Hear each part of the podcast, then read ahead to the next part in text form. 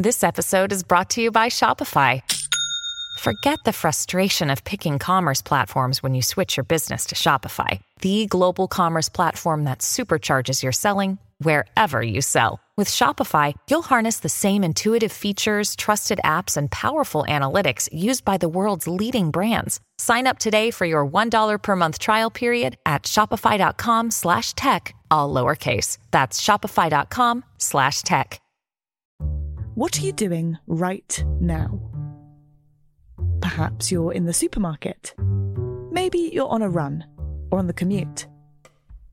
But wherever you are in the world, and whatever you're doing, right now you're also listening to my voice. This is the power of podcasts. The ability to communicate with your audience in an intimate and intentional way through audio. I'm Bea Duncan, Senior Partnerships Producer at Intelligence Squared. We've been a world leading forum for talks, debates, and events for over two decades. And we also use our cutting edge curation, creativity, and editorial expertise to elevate your brand to new audiences with podcasting. Intrigued? To find out what we can do for your organisation, book into a free consultation with me today. Find out more by going to www.intelligencesquared.com forward slash partnerships.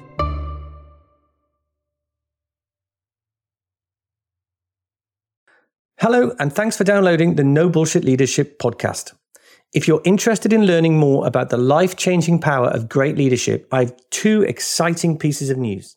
The first is that my new book, No Bullshit Change, is out now in hardback, Kindle, or on Audible. And the second is that I've launched a brand new online No Bullshit Leadership training program. It's designed for anybody who has ambitions they want to fulfill places they want to go, and people they want to help thrive. If that's you, head over to my website, chris-hirst.com to sign up for more information. That's chris-hirst.com. Thank you, and I hope you enjoy the podcast.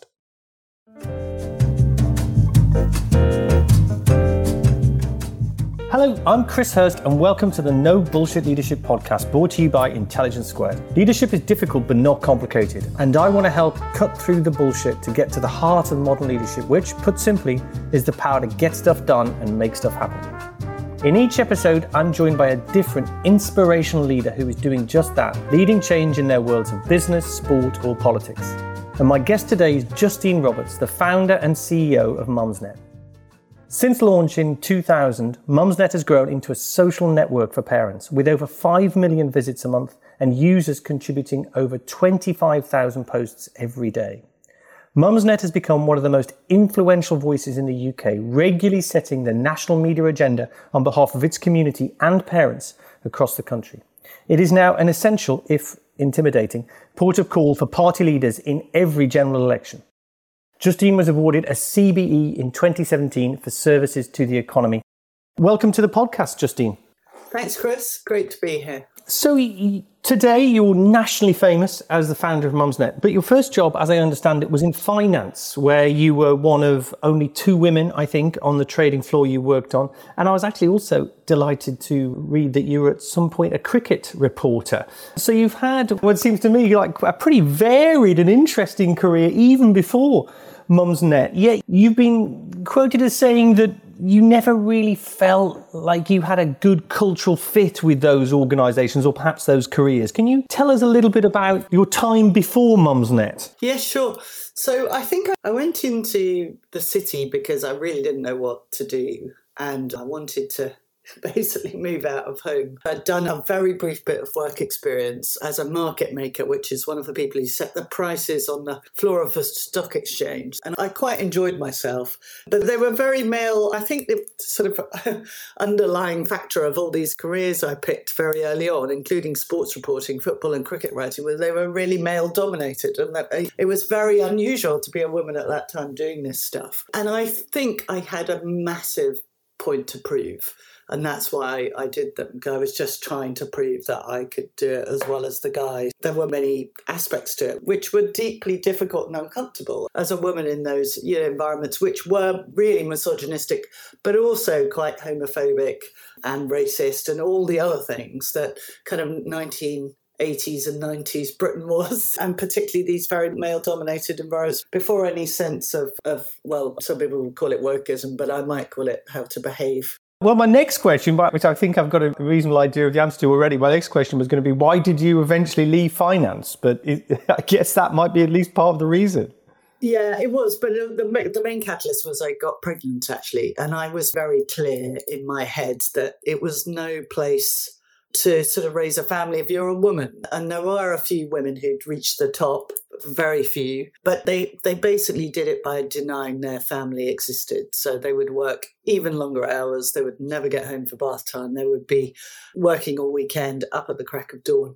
And I just thought, this is not going to work. This is not what I want to do. And it's sort of, in a way, getting pregnant and having a sort of change imposed upon me was quite useful because it, it, creates a natural break where you take a pause and think, look, this is this really me?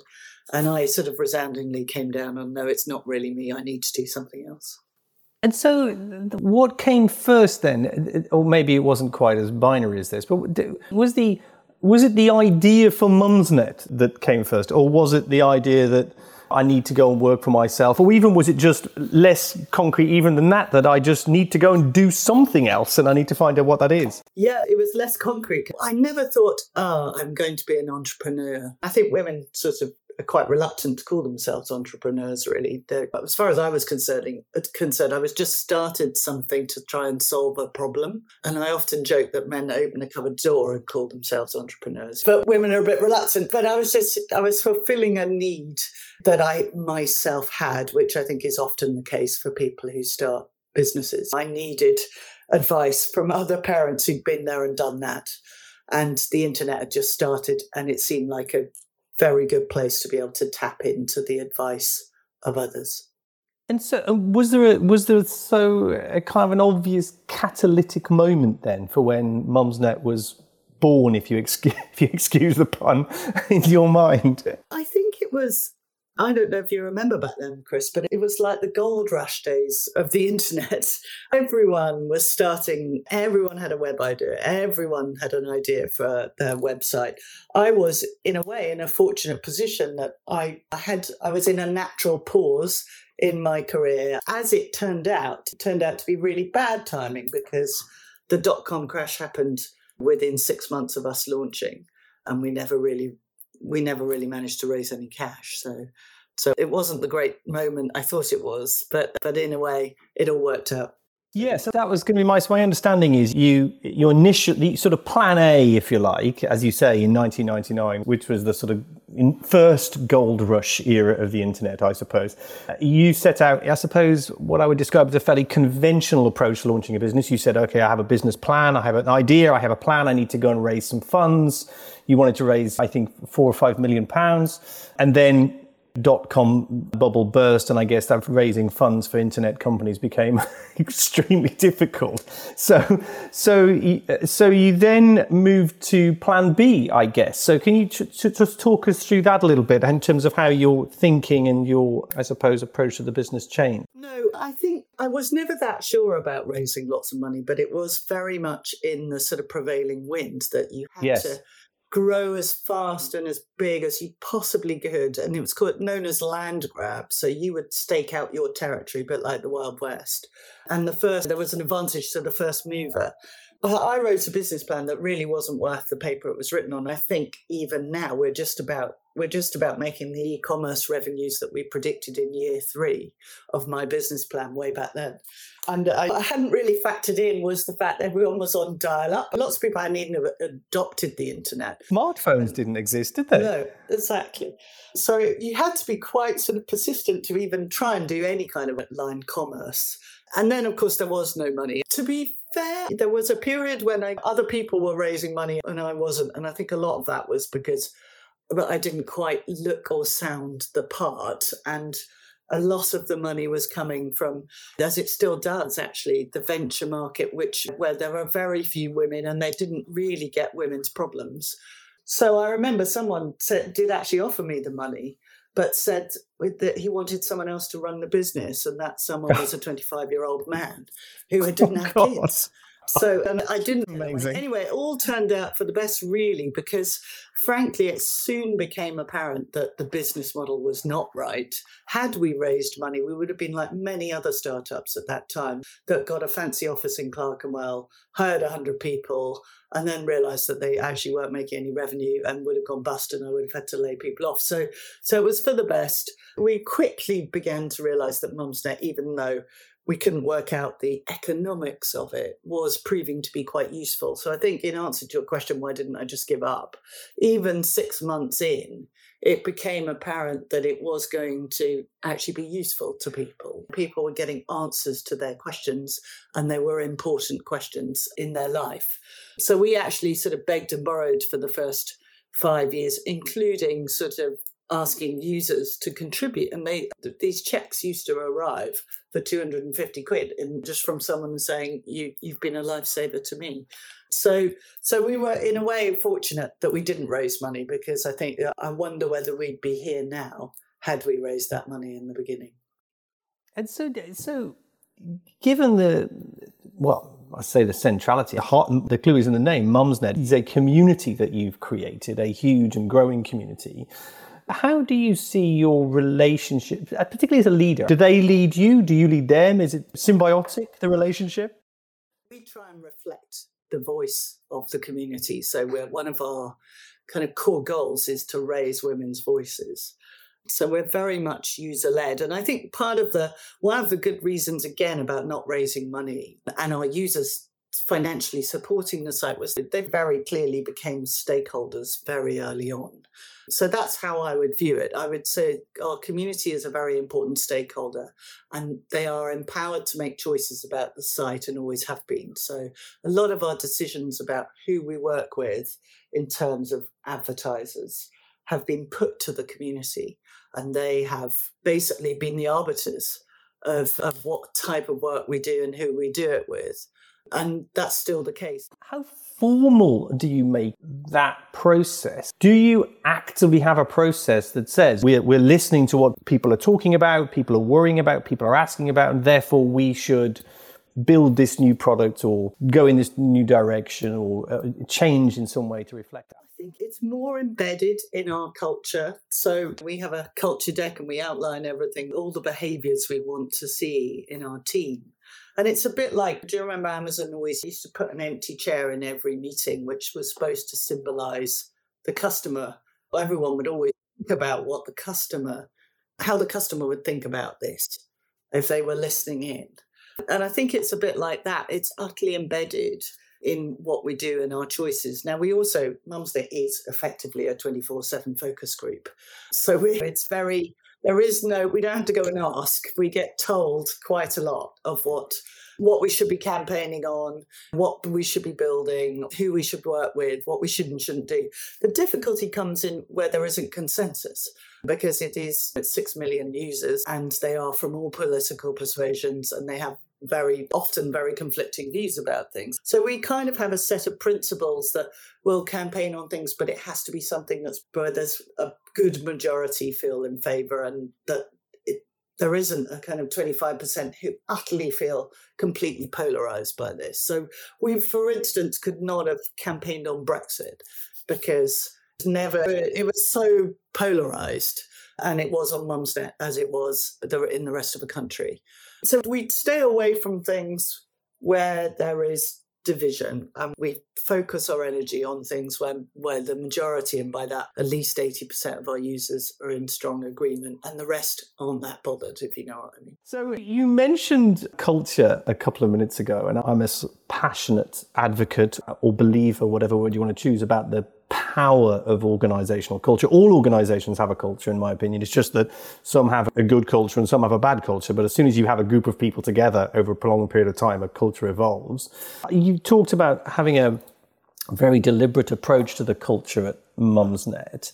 Can you just describe that a little for me? Yeah, I took a while to get there, to be honest. I think you're right. All organizations had a culture, but we were not aware of ours and we were not aware of what we wanted it to be and how we might nudge it along until really an epiphany in sort of around 2014, 2015. So before that, I would just describe Mumsnet as having a very sort of English, nice, flexible, nice culture. And that actually was quite crippling in many ways because everyone was in a very English way scared of saying anything critical. Because we're all told, particularly I think women are all told, and we had a lot of women working for us, as you can imagine, that if you haven't got anything nice to say, don't say it at all. And that's kind of the opposite of actually how people grow and develop, is this sort of let's not give any feedback because we might hurt someone's feelings kind of thing.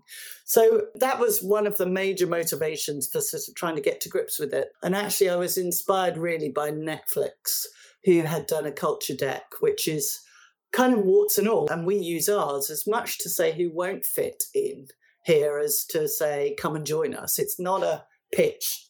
And we are very aware that some of them some of the elements of our culture deck are a work in progress for us, like the ones about feedback. We still have to work really hard at it because we default to this thing that's ingrained in us, which is don't criticize, don't criticize. So we've adopted a kind of number of things. I'll give you an example. We just have a deck which has what our values are, what we believe in, and then some examples of how to behave so, and how not to behave. So, one of them is we'd rather have a hole than, an asshole for our hiring. So, we've made loads of mistakes over the year where we just think we've desperately got to fill this position, knowing the person that we're hiring isn't quite right. And it always comes back to haunt you, that type of decision. And the other is we say computer says yes. So we're always trying to, instead of just saying it can't be done, trying to work out a way of how it can be done. And all the feedback stuff, which as I say, is a work in progress. And we, we've adopted something called radical candor, which is all about a combination of management, sort of both caring personally, but giving direct and candid feedback in the moment as a development thing. And we're trying to all sort of repeat the mantra that feedback is a gift, not a criticism. Um, so lots of things, but I have to say it took me a while to get there. And everyone said Mumsnet was nice, a nice place to work, but I'm not sure it was what people really want from the workplace. I think is amazing colleagues and to feel a sense of progress and development, and that they're working for something with purpose. And I think for that to happen, we have to give people, we have to have a mechanism for giving feedback so people can grow. Fascinating listening to you because I agree with every single word you've said. My understanding is pretty well exactly as you described it, which is it's about creating an environment where we can achieve things we wouldn't otherwise achieve. We want somewhere where, of course, we're happy and we enjoy being there, but also that is helping us achieve whatever our individual personal goals might be. And these days, we maybe all have quite different ones. And I also think that a great culture can disagree without falling out, which is my, sort of my version a bit of your feedback. I think a great culture has to be able to be honest with each other. As you say, you can be honest without being a dick. And it is difficult to do well. It is difficult to be able to have honest conversations with each other. But if you don't, that's when the resentments and the politics and all that stuff builds up, doesn't it? Because the feelings don't go away. They just get hidden and and bottled up and resentment builds up. And I also feel that culture is nearly always a continual work in progress it has to be just always on the to-do list. You can't think, oh yeah, tick, we've done culture, let's move on. It's so central. And you talked in there about purpose as well. And you talked again in the past, I think, about choosing purpose over profit. What is Mumsnet's purpose today? Well, our overriding purpose is to make parents' lives easier by facilitating the connections that allow them to tap into the wisdom of each other. I think it's quite interesting because obviously we are a social platform and they've come under a lot of scrutiny for the moderation that occurs on them.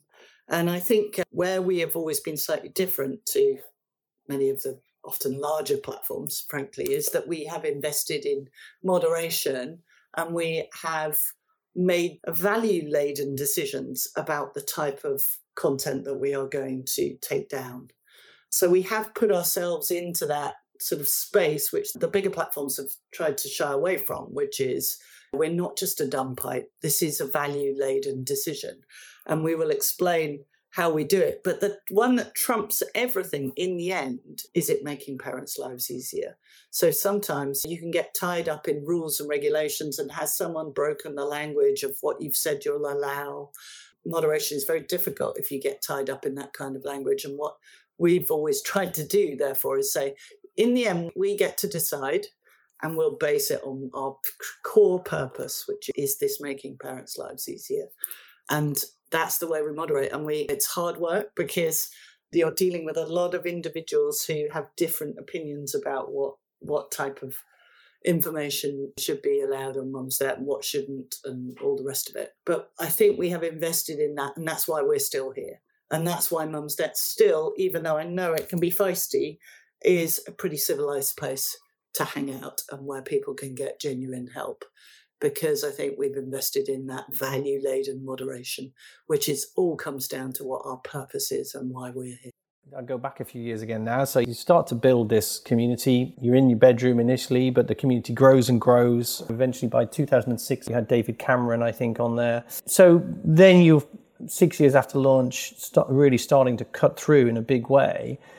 At what point did you start to work out how to make money as a business out of the community? Well, I think you need scale to make money out of advertising, and we got scale. So, so it wasn't. I don't think it was any sort of epiphany. It was just, right. Uh, right. yeah. And also, we caught a wave, to be honest, of the switch from print advertising to digital. So, without making too much effort, brands would come to us um, to be honest. It wasn't a major focus for us how to make money. And again, probably because we didn't have investors. Um, we were tied up with growing and doing a good job and campaigning and stuff like that. That we probably didn't give a lot of thought to monetization. But it was good. I remember in 2008, we could finally move out of the back bedroom into an office. And we got a big book deal actually with Bloomsbury. And, but, you know, I, yeah, I'm slightly embarrassed about it really because we didn't really think a lot about it. We thought about who we wouldn't work with, but basically, I suppose it wasn't our major focus, but the model became obvious because brands came to us. And I'm sure as well that that you are a very public figure in the sense that you are intimately associated with Mumsnet. You are the personification, perhaps, of Mumsnet as the founder and leader. And are you conscious of that? And are you conscious of that in, in terms of your own leadership style? I'm conscious of the fact that I'm no, no longer the appropriate demographic, I think, to be the spokesperson. Um, very conscious of that.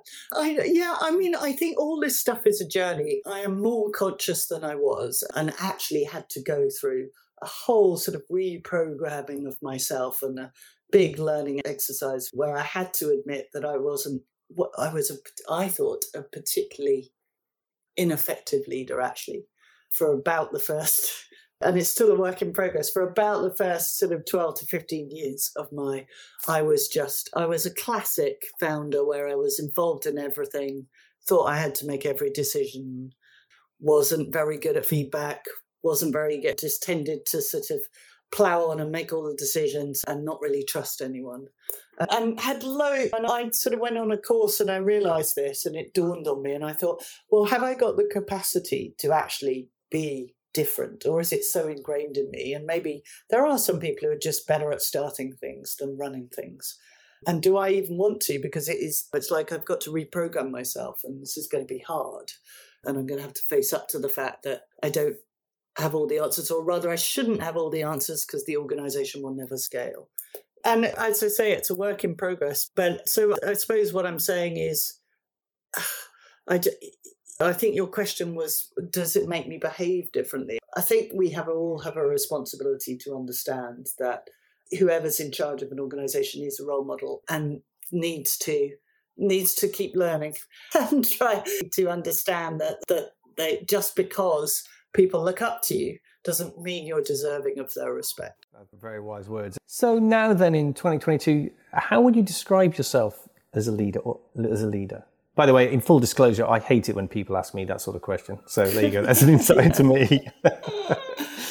Look, we have tried to, we have written down, as many organizations have, our values, and they are my values, really. They are they're partly aspirational, but they're partly what we think we are and what we believe in. And, and so my leadership style it should reflect those values because it is what I think, what I how I want us to behave, and how I want myself to behave, and how I want everyone who works at Mumsnet to behave. And the, they are the most important one is being straight and honest and doing the right thing when no one's looking. But then there's quite a lot about being flexible and pragmatic, and not bureaucratic and collaborative. So I think that's what how I would like to think that I that I lead the business. I now have an amazing team.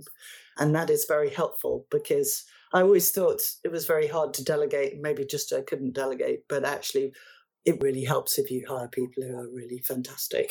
Yes, yes, that helps in many ways.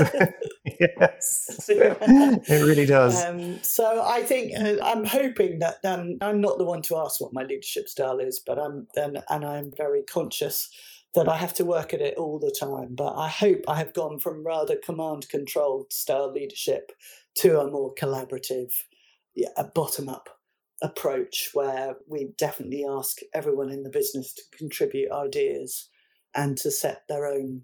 We, we might have goals, but they set their own path to reaching them, which is ends up with a lot more, I think, innovation and something you have to do as you scale because you're not at the coalface anymore. And I'm not the target audience anymore, frankly. All organizations need hierarchies to function. You can't function without some sort of hierarchy. But I also feel like hierarchies need to be permeable. You need you need to be able yeah. to communicate effectively through those up and down that hierarchy. It's obviously easy to communicate top down, but actually you need to hear yeah. it the other way as well. And I think that a lot of organizations yeah. and a lot of leaders find that very difficult, but it's incredibly important. Otherwise, really, you have no idea what's going on in your own organization. Yeah, I think yeah. that's right. And it comes back to this thing of trying to engender a culture of giving feedback with in a sort of yes. safe environment yes. without anyone getting upset, cross, or angry at it. Yes, I was researching uh, my new book and I reread the book by Ed Catmull, who was the founder of Pixar. And he talks very compellingly about, about culture. Really, it's a book about culture and mm-hmm. about how hard they worked to ensure that everybody had a voice all the time. We've adopted OKRs. In any case, because we've always had a very flexible workforce, we've always focused a bit more on outputs and a bit less on presenteeism and being there. So I think adopting a system where you say, look, here are the company goals. Each team go and make up your quarterly goals to get us closer to the company goals rather than a list of tasks for everyone, which is what it uh, what we used to have. A hundred percent. As you say, you've employed all of these fantastically ambitious, capable, intelligent people. And so what's the point in doing that if you don't allow them to go and yeah. find their own solutions? They'll inevitably do it far better um, because yes. they're doing it all day long every day. But it's easy to say, and difficult to do other, sometimes, it, isn't it? Yeah. And the other thing that I think has been really useful actually is this, which we stole from Larry Page of Google, which is really ambitious goals. So somehow or other, you have to set people targets that basically they're going to miss most of the time anyway. And that, that we had to get around, that was really quite tough for us because everyone was a sort of high achiever and wanted to hit their target. And, but you have to set such stretch targets that largely they miss. But even in missing, they get a better outcome than had they had a sort of plus 10% type target. And occasionally you get some massive innovation because people are really thinking outside the box to meet a real stretch target. So as long as you can deal with people's disappointment and make them understand, it's so much it's we've had some real step changes because of stretch 10x type targets. I, I, always think that aiming for best, however you define best, whatever that might be, but if you aim for best, you have to think of transformational solutions. Whereas if you aim for a bit yeah. better, you end up with incremental solutions. And, yeah. But also, I think listening to you, the that setting of unreasonably ambitious targets, however you want to describe yeah. them, is yeah. fine as long as that's where culture matters so much. I think so. If that, if as long as the culture is one that may, ensures that people understand that and don't feel like they're failing. If everybody spends their whole time feeling like failures, that's a bad thing. But if everybody yeah. understands that's how we work around here and we define yeah. success in here's how we define success for you as an individual and those two things align, then I think that's great. And I think that's why culture and objectives, it's all kind of, they have such a close and symbiotic relationship. Exactly right. And I think, uh, you know, we have a quarterly presentation. Everyone does red, amber, green for their OKRs. And it's basically a sea of red and amber with the odd green. But what people talk about is what they've learned. What we've learned from this, or we we didn't hit it, but we did learn this, and we will do it differently next time. And I think it is that we that thing which is very hard to do again if you're if you come out of any large sort of traditional organization, which is celebrating mistakes and learnings, in fact, not even yes. viewing them as mistakes, but viewing them as learnings. And we, mm. I write up a mail to the team every week in which I really celebrate mistakes. Now, obviously, yeah. you're making the mm. same mistake every week. That yes. you would not be. Yeah, yeah, you know exactly, exactly, exactly. That, it, it, it is trying to create a culture of look, it's fine to fail. I couldn't agree more with that. I read a I read John Cleese said a similar thing. He said everybody talks about failure, and failure. If failure, if you don't learn from failure, it remains just that failure. It's about your ability to learn from it that is so important. And I think great organisations are really good at learning. So, so you're now a leadership icon and inspiration for all sorts of people out there in the UK. Have there been inspirational leaders, inspirational people, mentors that have helped you along the way? Well, I'm not necessarily accepting the premise of your question. I just wanted to. oh, come on. record. come on. yeah, I suppose well, this is going to sound a bit cheesy, but it's probably true. Is my biggest inspiration in running Mumsnet does come from the people on the site who go out of their way to really help each other. In you know, for no praise, they're anonymous they're gaining nothing. It's often in the middle of the night where they will stay up with someone and help them get wow, their baby to amazing. latch on.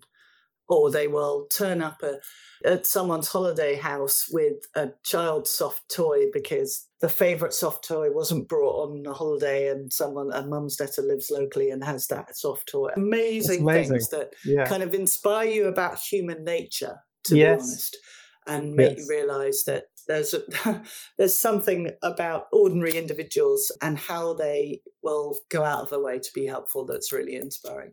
Um, having said that, lots of people really, lots of I've taken inspiration from lots of people. Very early in my very early days, it was Bill Shankly and the way that he created a community around Liverpool Football Club and a sense of purpose that was bigger than the sum of the parts and always believed in the team, the team. And yeah, yeah, that would be too many people to mention, really. But yeah, I think Bill Shankly's a pretty good one, to be honest with you. Bill Shankly's a great one. And uh, what? So in, in these twenty-two years, then looking back, and I'm sure there's much more to come. That's going to be my last question. But what are you most proud of? I suppose I'm partly proud that we're still here. It's fairly grueling thing to to sort of yeah.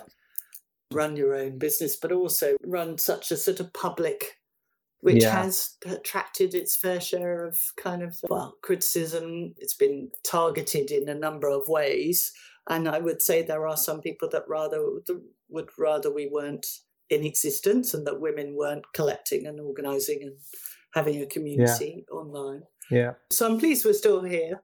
And I'm pleased here and thriving, we... here and thriving, Justine. Come on. and I'm pleased that we still have our values. We have our values, and we live by yes. them, and we know what they You've are. You've done it your way. Why we're here? Yeah. Yeah. We know what yeah. we're doing, and we don't always do it the way other people would like us to, but but we do put our users at heart and center of what we do, and and I think people have derived value from that, a lot of value actually.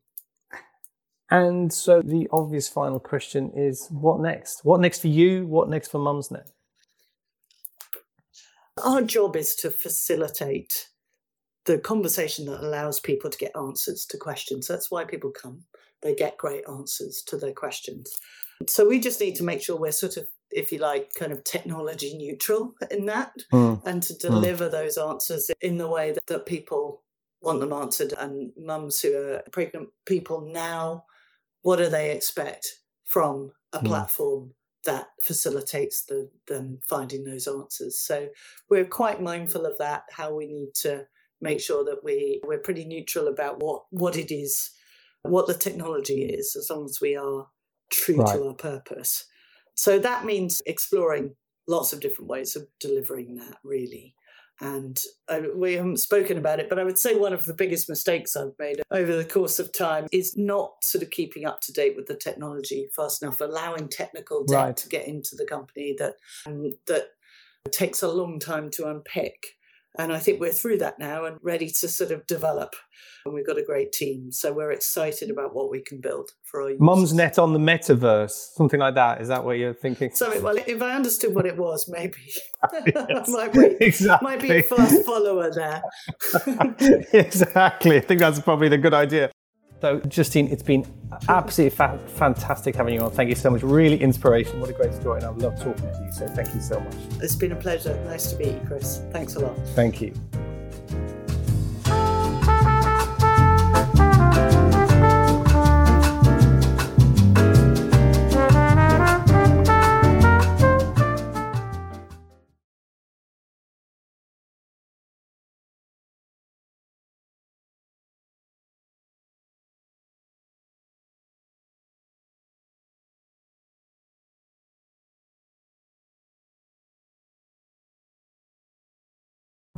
What are you doing right now? Perhaps you're in the supermarket. Maybe you're on a run or on the commute. But wherever you are in the world, and whatever you're doing, right now you're also listening to my voice. This is the power of podcasts. The ability to communicate with your audience in an intimate and intentional way through audio. I'm Bea Duncan, Senior Partnerships Producer at Intelligence Squared. We've been a world leading forum for talks, debates, and events for over two decades. And we also use our cutting edge curation, creativity, and editorial expertise to elevate your brand to new audiences with podcasting. Intrigued? To find out what we can do for your organisation, book into a free consultation with me today. Find out more by going to www.intelligencesquared.com forward slash partnerships.